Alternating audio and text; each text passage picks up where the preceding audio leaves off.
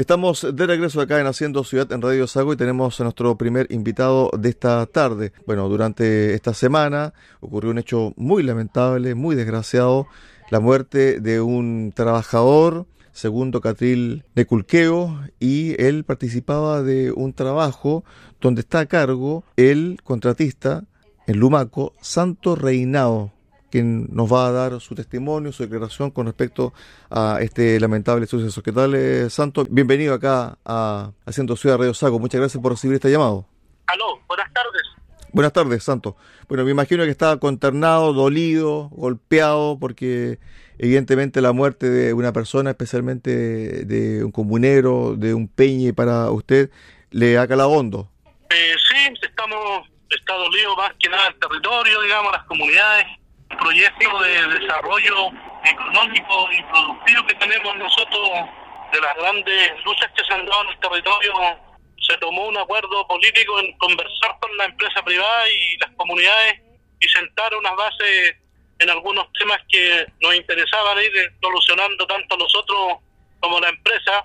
Y estamos ejecutando un proyecto, digamos, de recuperación territorial en el fondo Choque y ese era el proyecto que íbamos a, ya empezamos en 2018 con eso y hoy día estamos dando continuidad, digamos, a hacer una restauración, una restauración eh, donde se está restaurando una primera a todo lo que es la ribera del lago, por lo tanto, súper interesante el proyecto, digamos, cuando es un proyecto que fortalece, en este caso, a las comunidades mapuche del territorio. Eh, Santo, si nos puedes explicar un poquito en qué consiste este proyecto y la faena a la cual se dirigen estos trabajadores que fueron eh, emboscados. Mira, tenemos, nosotros demandamos un fondo que se llama el Fondo Choque, que fue plantado con árboles exóticos el año y el año 78, Ponce Lerún se hizo cargo de, quitarle ese fondo a las comunidades del territorio del lago Yehuilleo.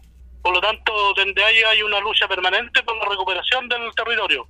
Después de 40 años de, de lucha y de gobierno también democrático, después de haber vuelto la democracia, 30 años de gobierno de dictadura, más 40 años de democracia, digamos, ya casi más de 70 años que está en manos de la empresa privada, se llegó a acuerdo con CNPC, digamos los dirigentes, y fue un mandato del territorio centrarnos y colocar unas bases de algunos temas, digamos, relacionados en tres o cuatro temas.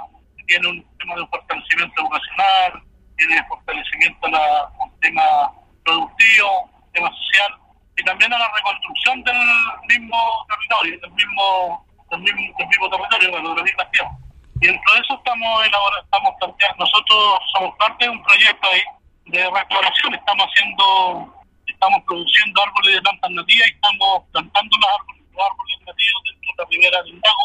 Es el primer paso para el gobierno, el gobierno de Tun, digamos, puedan hacer eh, transferencia hacia las comunidades de este punto. Eh, ha sido, hemos sido súper claros nosotros, también ha sido súper claro don Felipe Acipúa, él dicho de que él está disponible de sentarse y conversar y ver si el Estado tiene los recursos para, para poder eh, traspasar parte del fondo, todo el fondo. Digamos, sabemos que son muchas las hectáreas, son 25.000, pero de una u otra forma hay que empezar a, hay que empezar a dar eh, señales. Claro, son 25.000 hectáreas que busca ser entregado a 13 comunidades. Estas 13 comunidades no tienen ningún problema entre ellas. Nosotros primero somos somos hijos o nietos de personas cultas, de personas responsables, practicamos mucho con el mañana, el buen vivir entre nosotros, por lo tanto tomamos acuerdos y las comunidades son las que participan en esta decisión política que se tomó. Digo.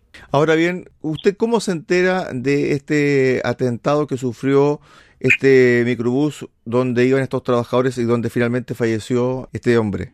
Bueno, yo por supuesto tengo que primero tengo que tener la información, yo estoy eh, este último año de las comunidades, ahí estoy a de la representación de la negociación ante la empresa y el gobierno, en caso nos sentemos pero con, con este gobierno, la voluntad política que tenga el presidente Boris. Sí, tenemos un problema ahí de, de comunicación con Santos. Santos, ¿estás por ahí? ¿Aló? Sí, ahí lo, lo había perdido Santos. Ahora sí, recuperamos la, la comunicación bueno, estamos en espera, digamos, de que, como le decía, que el presidente Piñera nos cerró las puertas, no, no, no, dijeron que no tenían recursos disponibles como para hacer traspasos de ninguna de tierra a estas comunidades. Hoy día esperamos la voluntad política del presidente Boris, que él ha dicho que una de sus políticas es la conversación, el diálogo, pero hasta ahora no se ha sentado con este, con este, con este territorio ni con estas tres comunidades, de su buena voluntad política poder conversar y sentarlo con ellos, integrar la conversación con el, también con la empresa privada. El tema también, si bien es el traspaso de tierra, restitución de tierra en la macrozona sur, también está el tema actual de la violencia y donde usted dice, bueno, yo no sé si son mapuches, yo no sé si son eh, personas ligadas a cierto tipo de instituciones de organizaciones eh, criminales, terroristas, etcétera, pero son personas que están armadas y que cometen actos violentos. ¿Esto cómo se zanja finalmente? Porque son personas que no quieren diálogo, son personas que atacan a trabajadores, como en el caso este, el día Marte, y donde en definitiva la única forma de enfrentarse con ello es aparentemente a través de la violencia, a través de contención finalmente, Santo. Eh, claro, yo creo que tenemos una constitución política la constitución política dice claramente que el, el gobierno que esté de turno en su, y le toque tiene que velar por la seguridad de las personas. Yo creo que hoy día el presidente Boris tiene toda una, una constitución a su favor y tiene todos los derechos y deberes de cumplir de cumplir porque cuando fue candidato, se comprometió ante todos los chilenos de avanzar para el bien de Chile. Hoy día no se está avanzando, estamos a dos meses solamente del gobierno, esperanzados de que esto se pueda mejorar y creo de que debe aplicar toda la inteligencia que el Estado tiene, aplicar el mejor los mejores servicios de inteligencia para poder desarticular estas bandas de terroristas, desarticular estas bandas delictuales en el fondo que hacen solamente daño y no construyen para nada al, al, al, bien vivir del territorio, no solamente mapuche, porque no vivimos solamente mapuche, acá también vive, vive gente no mapuche pobre, mucho más pobre que nosotros mismos los mapuches. Entonces, tiene que, tiene que pensar el Estado aquí y el gobierno de turno que no solamente Santiago necesita tener eh, y detener cuando ocurren estos actos delictuales, acá también hay que empezar a detener a las personas y, y empezar a aplicar la ley, digamos. Aquí, cuando, cuando cae un delincuente preso, dice que dos cosas. Una, cuando cae un mapuche preso, dice que un mapuche es un preso político. Cuando cae un inca vinculado a la delincuencia, dice también que es preso político. Y él está en la causa mapuche. Aquí hay que ser súper claro, ¿no? Los que no son mapuches y están en el territorio no son mapuches nomás, ¿viste? Los mapuches que están vinculados a la delincuencia también tienen que asumir su responsabilidad aquí, si aquí por, dos razones. Una, si es que participaron peños nuestros, si participaron mapuches en este atentado, yo creo que a los peños le queda algo, si le, si le queda algo de dignidad, debieran dar la cara, sacarse la capucha, hoy día, mañana, pasado mañana, todavía le queda bien, y decir, nos equivocamos y nosotros actuamos en contra y asesinamos a un mapuche. Los mapuches, por, por traición, por cultura y por respeto, nunca hemos actuado en contra de nuestro propio pueblo, y mucho menos en contra de gente humilde que necesita salir y volver sano y salvo a sus casas. Finalmente, Santo, usted habló de aplicar inteligencia.